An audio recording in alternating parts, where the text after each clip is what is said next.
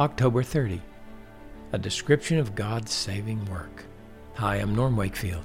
Welcome to today's Live to Love Scripture Encouragement. I'm so glad you've joined me. We're reading today from Romans 10:10. Paul wrote, "For with the heart a person believes, resulting in righteousness, and with the mouth he confesses, resulting in salvation." The righteousness based on faith has been speaking the last few days as we've been encouraged by Romans 10 6 through 9. Today, that righteousness of God tells us that faith in the heart is how God gives the righteousness of Jesus. When the Spirit produces faith in the heart of a person as they hear the gospel preached, as Paul had been preaching to them, they know in their hearts that God raised Jesus from the dead, and they know his righteousness is theirs as a gift of grace.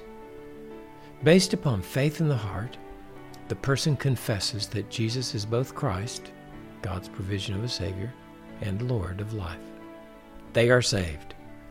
Over the next seven verses, Paul supported his soteriology from the Scriptures. Our encouragement today from this verse is that it gives us a description of all who are saved.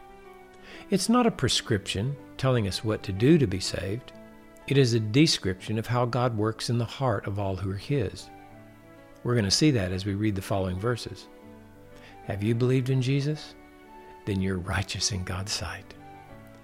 Do you testify that Jesus is your righteousness rather than trusting in your own works before God? If so, then you're saved.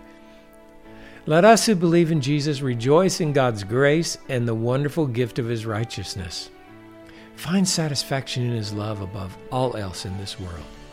Drink repeatedly from this infinite well of love and share it with those He puts in your life today. Let's pray. Father, thank you for giving us the gift of righteousness in your Son and for giving us His life. You've loved us well. And we ask that your love consume us and fill us so that we can make your love known through our words and actions today.